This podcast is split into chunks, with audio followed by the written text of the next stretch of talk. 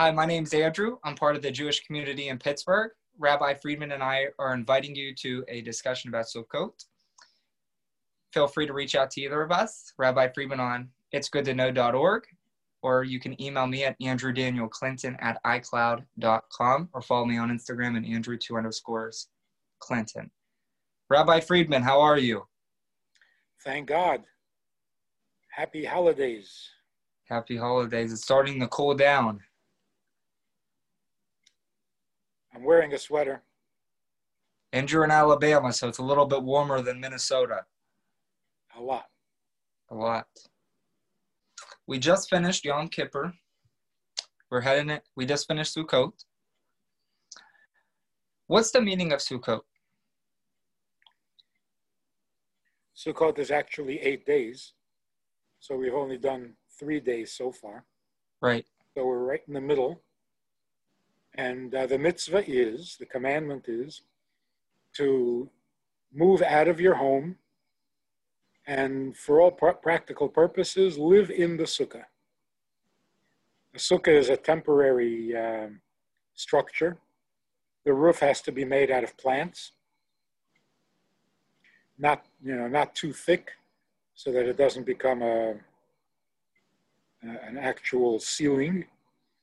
And um, it's to re- remind us that when God brought us out of Egypt and we spent 40 years in the desert, he protected us from the elements, like the sukkah that offers some protection from the elements. The uniqueness of this particular mitzvah is that you do the mitzvah with your entire body. Like you eat matzah with your mouth, you give charity with your hands, you put tefillin on your arm and head. But this mitzvah, your entire body goes into the sukkah. Mm-hmm. And not only your body, but even your garments, your boots. You go into the sukkah with your boots. So it's an all encompassing mitzvah almost like a divine hug or embrace. Because now that we've had Yom Kippur and we're all forgiven and we have a clean slate, now God can embrace us. And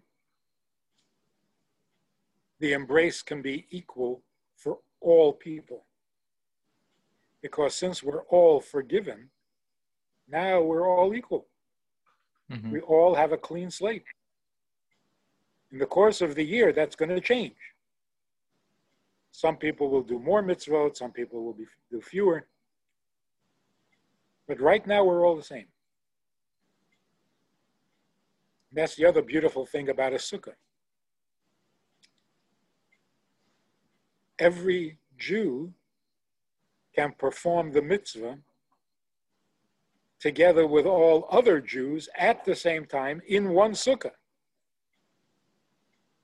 if it's big enough. Now, you have a pair of tefillin, only one person can put them on at a time. But with the mitzvah of sukkah, your entire body is included, and so is everybody else.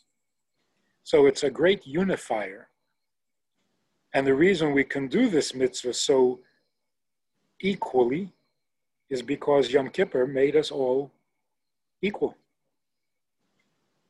So it follows naturally that after Yom Kippur and the forgiveness of Yom Kippur, now we can do two things. First of all, get together in one mitzvah, like there's no distinction between us. And secondly, we can do it with joy. So the mitzvah of the day is to sit in the sukkah, eat in the sukkah, and to do it with joy. So sukkah is the holiday of joy. As serious as Yom Kippur is, that's how joyful Sukkot is. It's a fun time of the year. A lot of people, th- it's their favorite holiday. When you ask people, what's your favorite holiday? A lot of people say sukkah. What's a, so, so every year we're supposed to build one of these sukkahs. We're supposed to build this thing, and there's all these rules, and there's a proper way to build it. What's the true way to build it? What's the right way to build a um, a kosher sukkah, but also like a, a nice, fun, joyful sukkah? Well, you can see behind me, the walls are uh, half solid and half, uh, what is that called? Those panels? I'm not sure. Yeah. It has a strange name. Yeah. But it's really pretty, especially during the day. And then if you look at the ceiling, the top of the sukkah, it's bamboo. Oh, wow. Bamboo has become very popular in the last couple of years. Before that, we used evergreen branches, which really smelled smelled really good. So the smell of sukkah is associated with evergreen.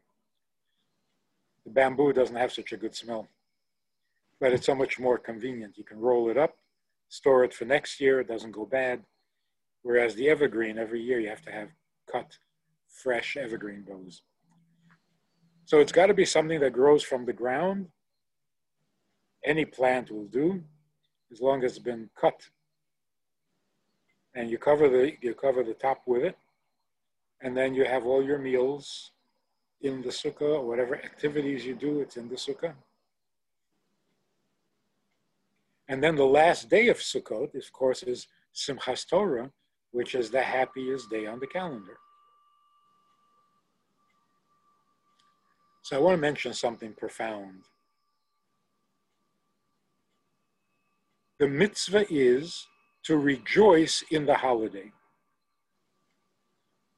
Now, people wonder, and it's a good it's a good question. It's a good it's a good um, it, it's a good conundrum.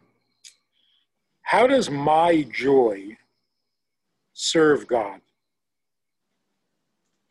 God is asking us to be happy. Why does our happiness mean anything to him? It's so flimsy, our happiness, you know. You go, you go on, on, on the news, and, and within five minutes, your happiness is gone. so our happiness is really not very profound, not very deep, certainly not infinite. Why would it be so relevant and so meaningful to God? By the same token, Yom Kippur, if you regret your sins and you ask for forgiveness, you are forgiven. Same question. My regret, my regret is so flimsy. It's so shallow how could it possibly be, be meaningful to God? And we're told that it is not only meaningful, it's infinitely meaningful. How is that possible? What's the explanation? The average person would be bothered by this. My emotion, my feeling, my mood. Okay, my mitzvah maybe means something to God. If I give charity and I help the poor, okay. I can understand that that might mean something. But my moods, how can that be significant enough to matter? Mm-hmm. So here's the secret. In every mitzvah that we do, we are imitating God. As the Torah says, just as he is compassionate, you should be compassionate. As he is generous, you should be generous. So everything we do that is holy and godly is imitating God. Imitating doesn't sound like such a nice idea. It's just an imitation. But really, what we're doing is we're going on the same page to be on the same page with God, that's, that's meaningful. So concerning Yom Kippur. The truth is that before we ask for forgiveness and before we regret anything, God already regrets. He regrets the existence of sin. He regrets creating sin. He regrets creating the temptation for sin, the evil inclination in us. He regrets it. He hates it. And he wants to forgive us. That's the secret. Now, if we come on Yom Kippur, when he is already regretting and he is already forgiving, then when we add our little regret and our request for forgiveness, we're tapping into an infinite source of forgiveness and regret. Because now we're on the same page as him. And that's why our regret is meaningful and our request for forgiveness is effective because he's already forgiving from his part and he's already regretting on his part. We just need to join him. So it's almost like we're trying to emulate him, to be more like him, and try to say, well, I know I can never be that, but I'm going to try my best to be as similar to that as I can to, to add my little bit to the to the infinite. I'll tell you a little story.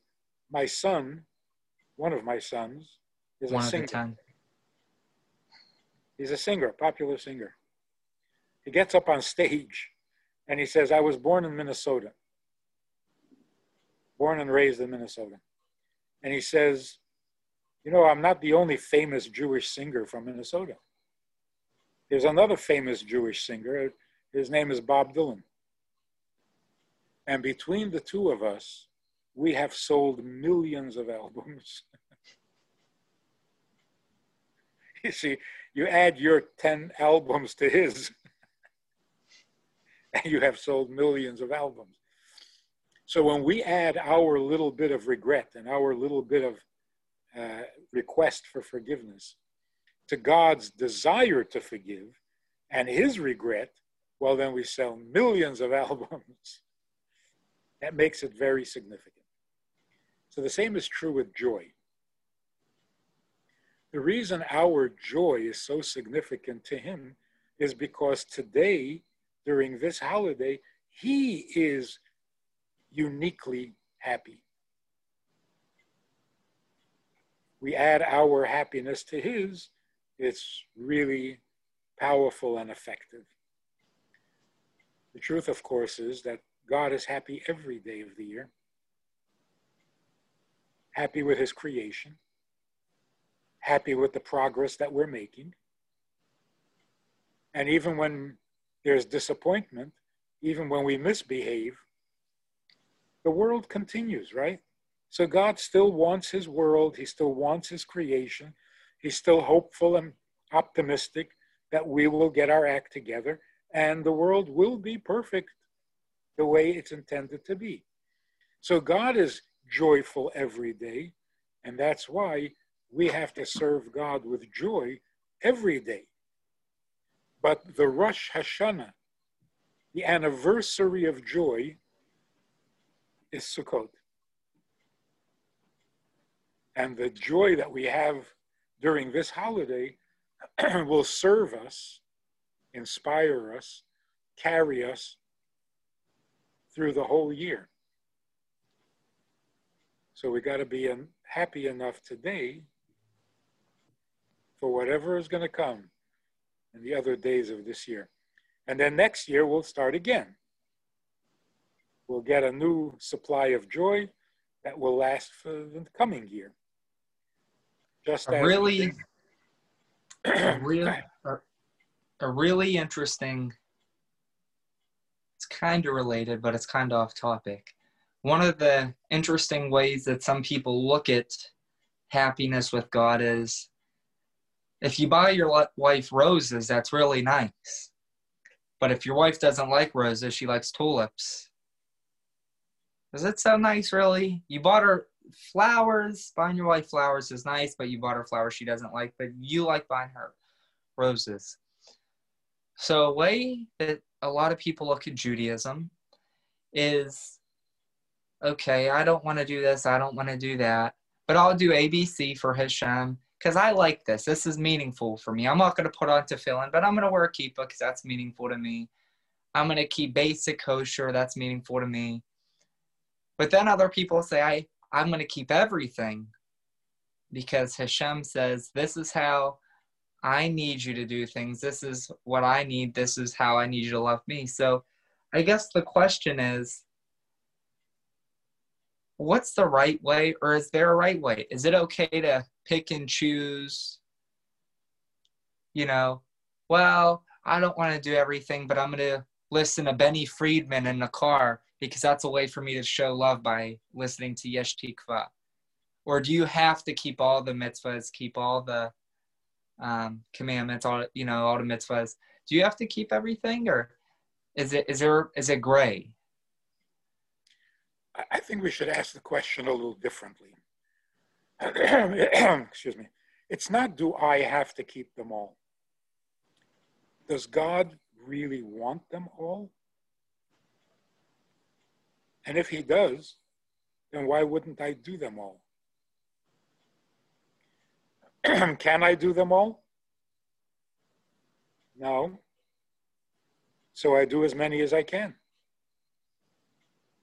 But I don't judge them by how it feels to me. Because what I'm doing is for him, like you say. If he doesn't like roses, then don't give him roses if you're trying to serve him. If you serve him, you do what works for him. So that's why when people say, this kind of Judaism works for me, well, that's nice. Good for you. That's not called serving God.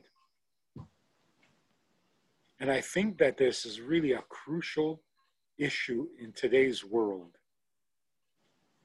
People today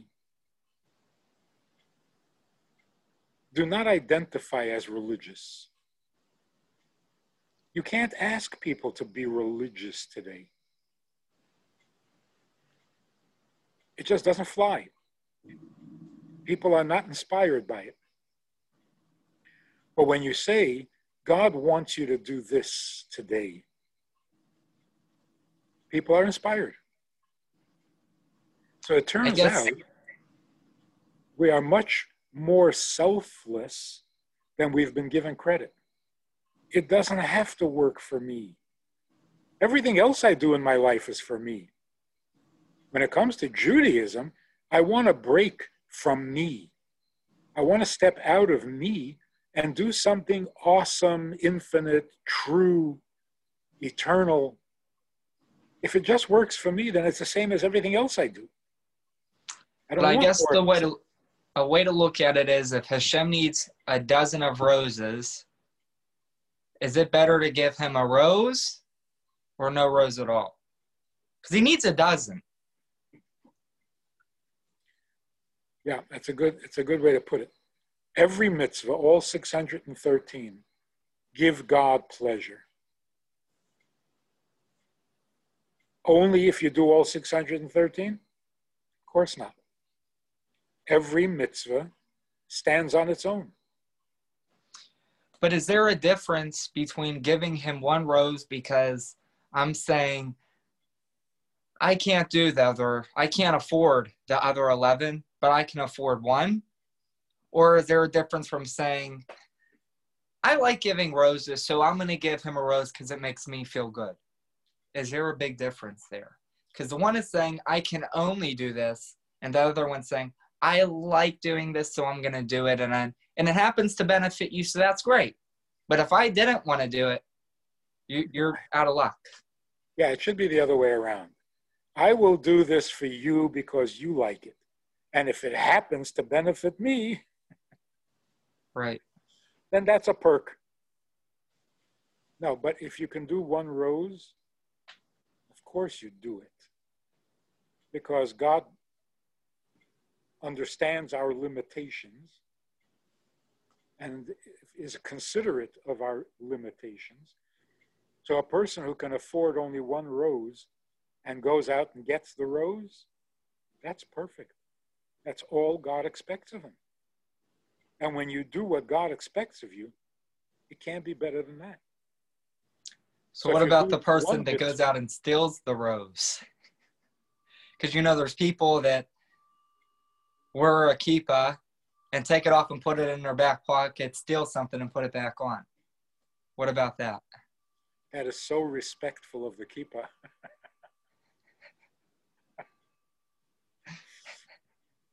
now, if you do a mitzvah through a sin, not only is it not a mitzvah, it's also um, a little blasphemous, sacrilege. Doing a sin and blaming it on a mitzvah, that's nasty. Yeah, it's a, the, an example I'm thinking of is like you rob someone's house and you get all kinds of stuff and you get a ring and you give the ring to your wife and you say, she's really happy. She just got a beautiful ring, and that's a mitzvah for make you know making your wife happy. But you stole the ring, so it's tough. Are you that really doing something nice? No. In fact, you're you're corrupting something holy. So it's worse than nothing.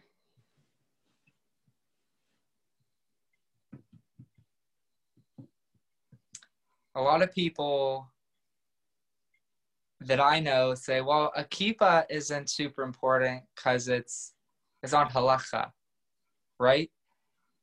But I think it is really important. Like, I believe that wearing a kippah is so important, but also it's puts a very big responsibility on people because if you have a kippah on and you're doing something that's wrong and people see that, it reflects poorly on Jews. If you're being rude to the waitress and you have a kippah on, everyone's going to say those Jews are rude. So I think it's almost better. It's it's kind of like a almost like a sign of honor. Like if you're not going to do good, don't wear it. So I think a kippah is a lot more important than people think it actually is. Yeah, I feel that way about my beard. Walking around without a beard, you got to behave yourself. Because you represent something. You've identified yourself as something and you better live up to it. You're either a Jew or an Amish. You don't want to give the Amish a bad name either, do you?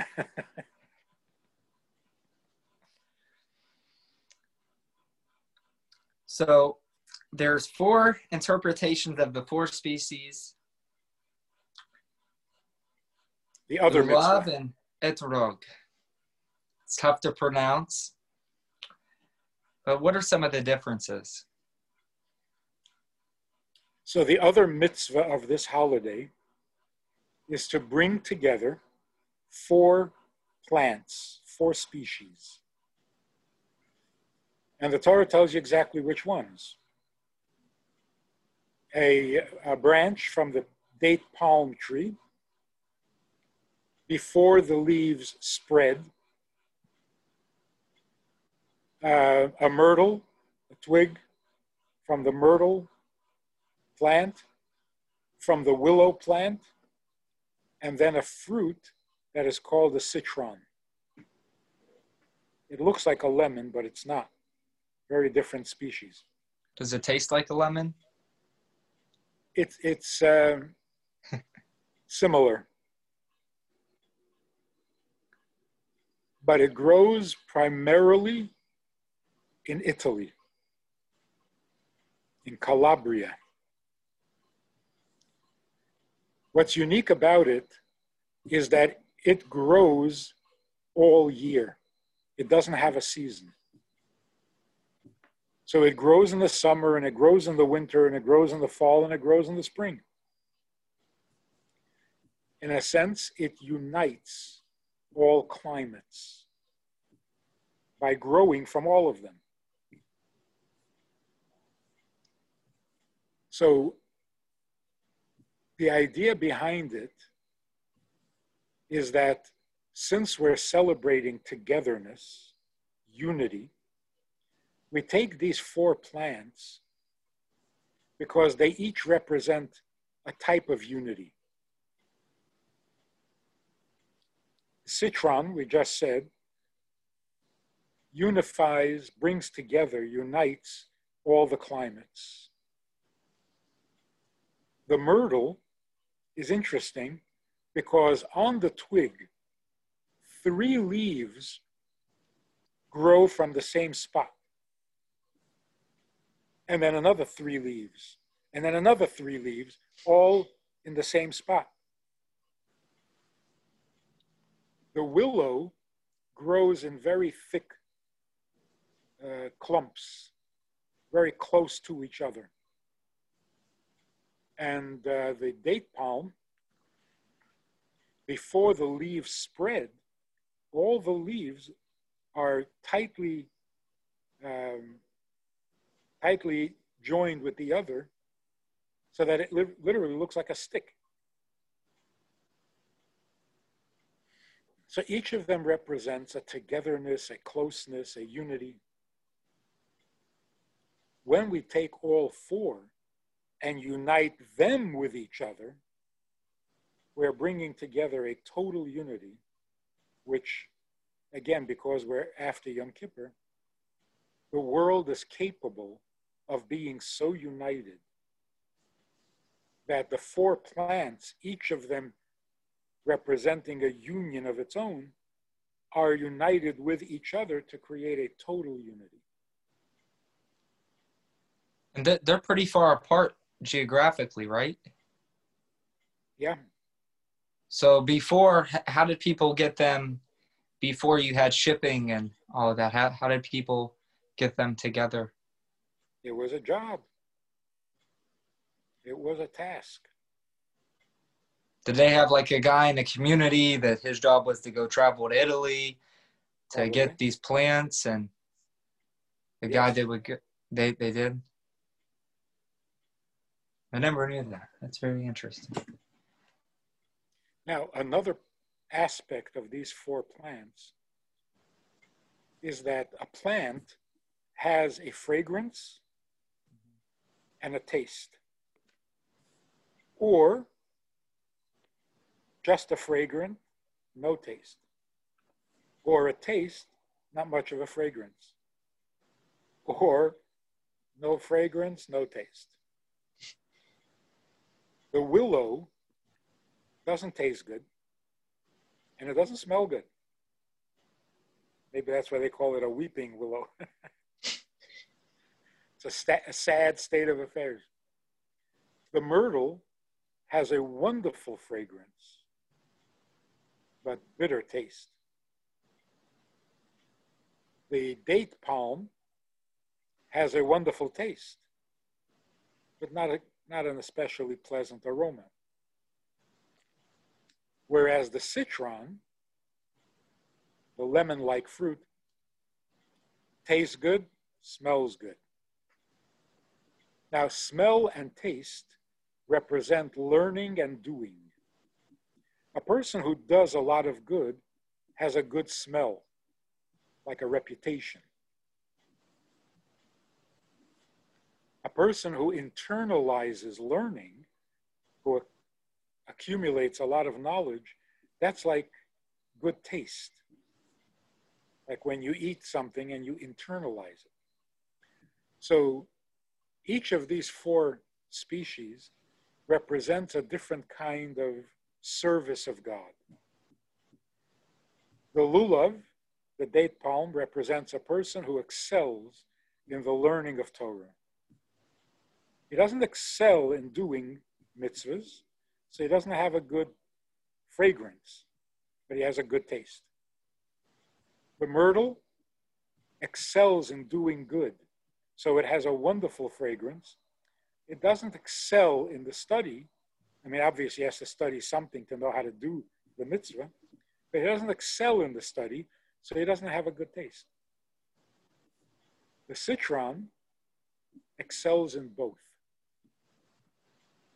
So it has a good taste and it has a good smell. The willow doesn't excel in the learning and doesn't excel in the doing.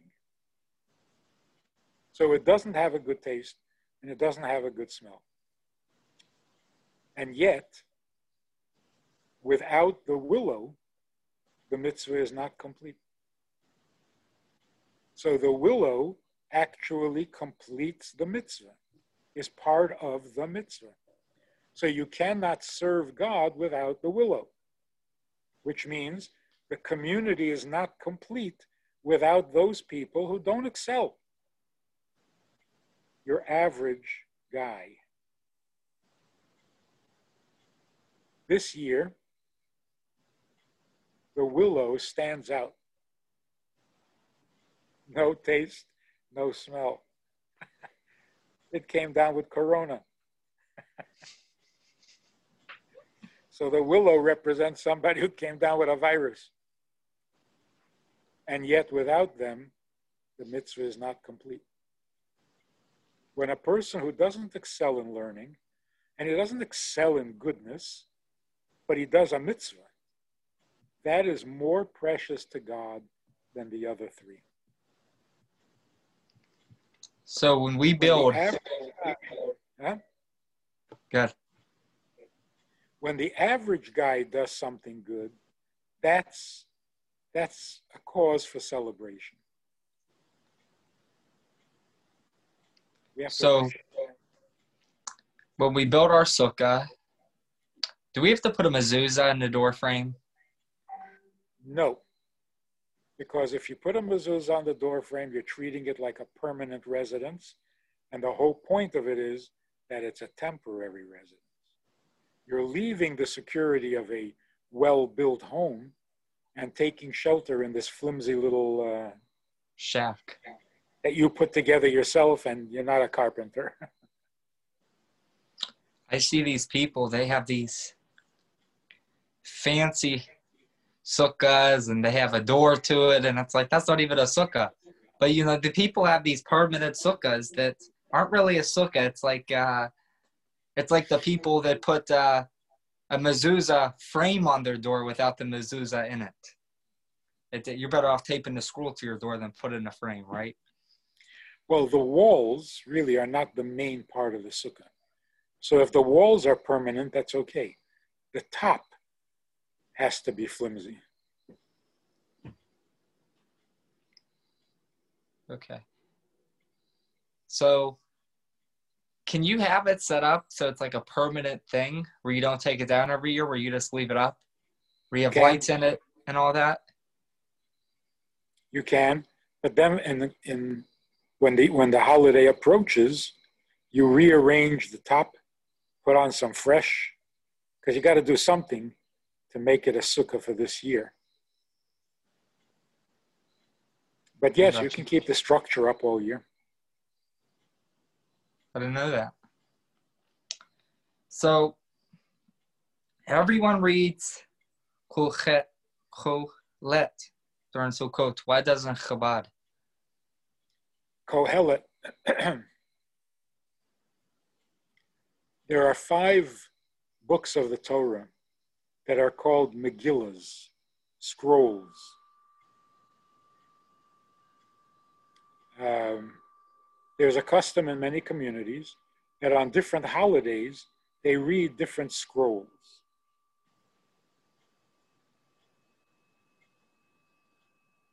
Um, the only scrolls that we read, or everybody reads, is um, Eicha, Lamentations, which is on the 9th of Av, Tisha B'Av,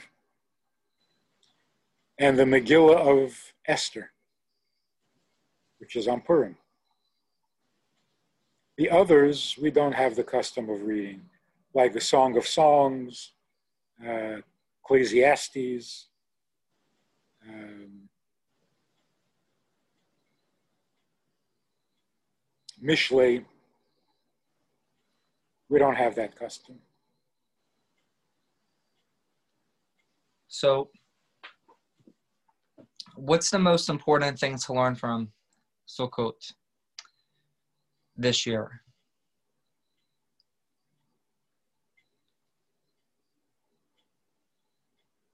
One of the reasons we celebrate Sukkot this time of the year and not immediately after Pesach,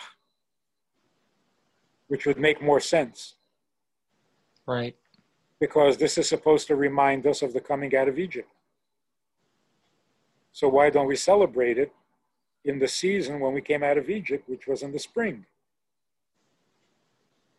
So the explanation given is if you move into your sukkah in the spring, no one will know that it's a mitzvah.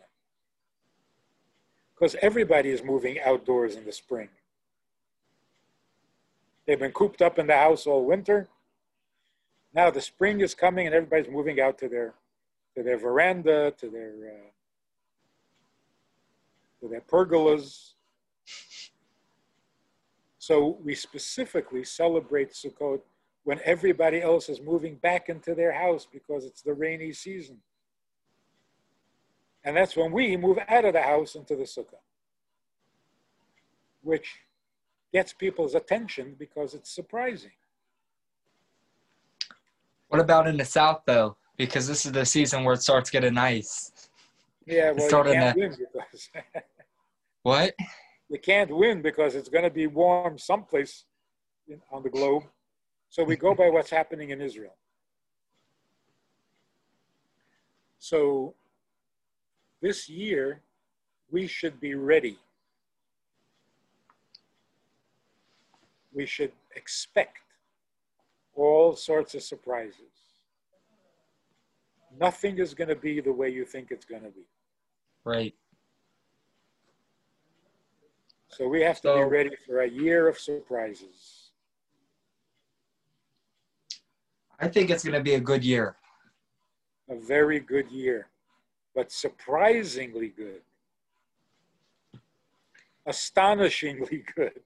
Everything we took for granted, people are going to come to appreciate, and it's going to be so much better. I don't know. You ever not eat ice cream for six months? And then one day you're craving it and you go get it a taste and you're really thirsty? It tastes so good. That's what normal is going to feel like here as soon as this blows over, and hopefully it blows over soon. Um, you have anything else Maybe you want to add? Better than that. Maybe even better than that. You're craving ice cream because you haven't had it in a long time, and you go out there, and to your surprise, you find something you like even more than ice cream. And it's free, and you get hot fudge. And you don't even know where it's coming from. Right. That's the kind of year we want. It's uh, it's going to be a good year. It's going to be a Glad good year. I can feel. That's the right attitude. Do you have anything else you'd like to add on Sukkot? Well, the last day is going to be Simchas Torah.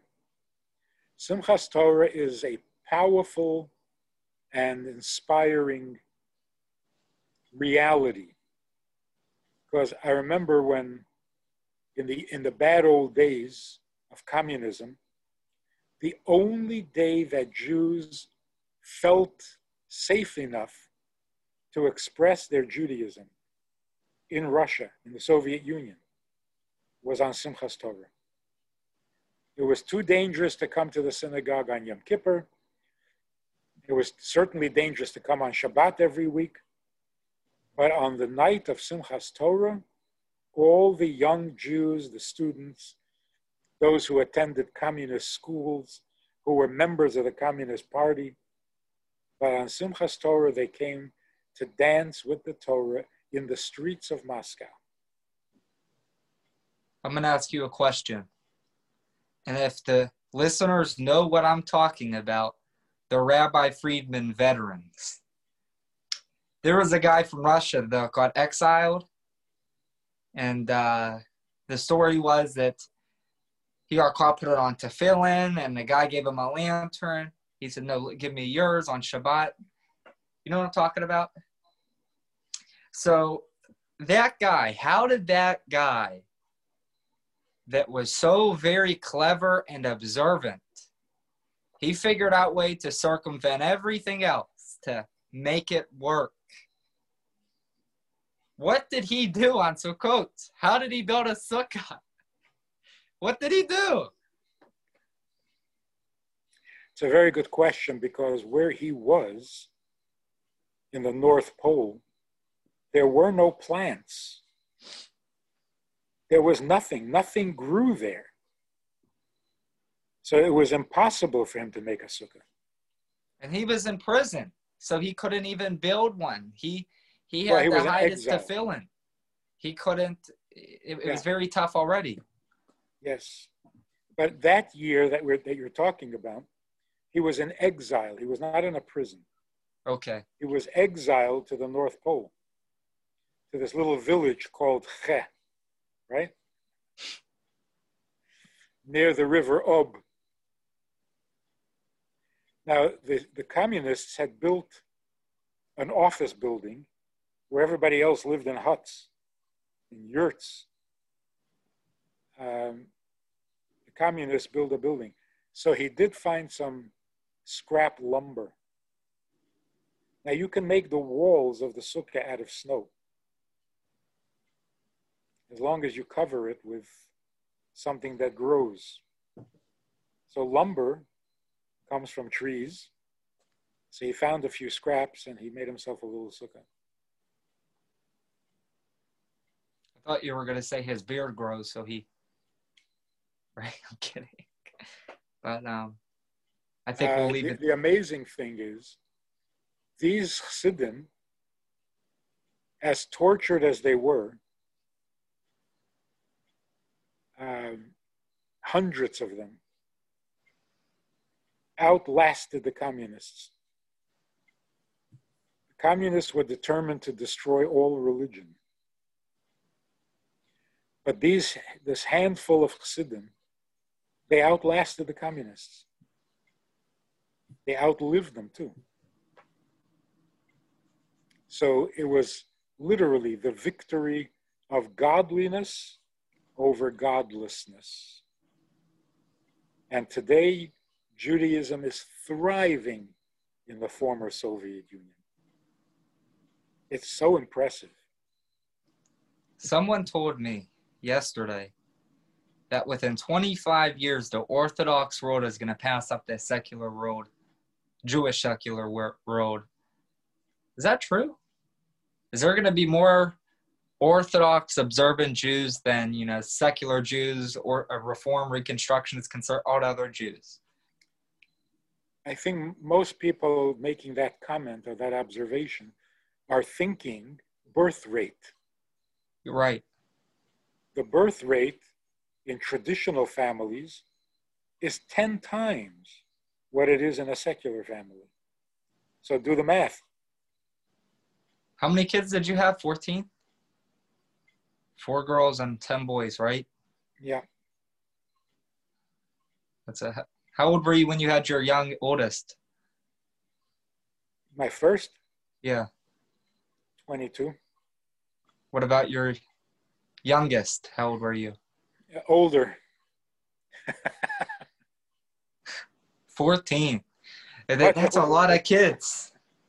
I can't imagine the yeah. food bill. It's expensive. But I think we'll leave it there, Rabbi Friedman. Um, we would like you to email us um, about your recommendations and questions. So you can contact Rabbi Friedman at itsgoodtoknow.org or email me at andrewdanielclinton at icloud.com. Shalom Aleichem. How are you? You know, I do a lot of talking, a lot of Zooming, many classes, many subjects, but that's all formal stuff.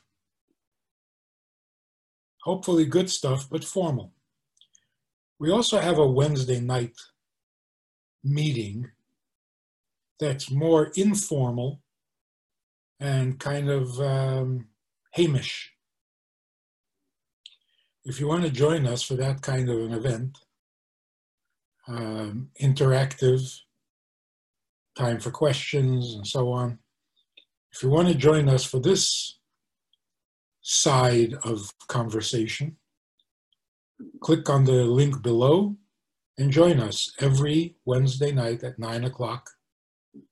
Well, maybe not every Wednesday night, but we try to make it every Wednesday night at 9 o'clock, a more informal chat, which um, can be more enjoyable at times than the formal stuff.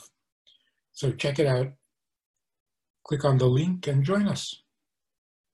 Try it, you'll like it.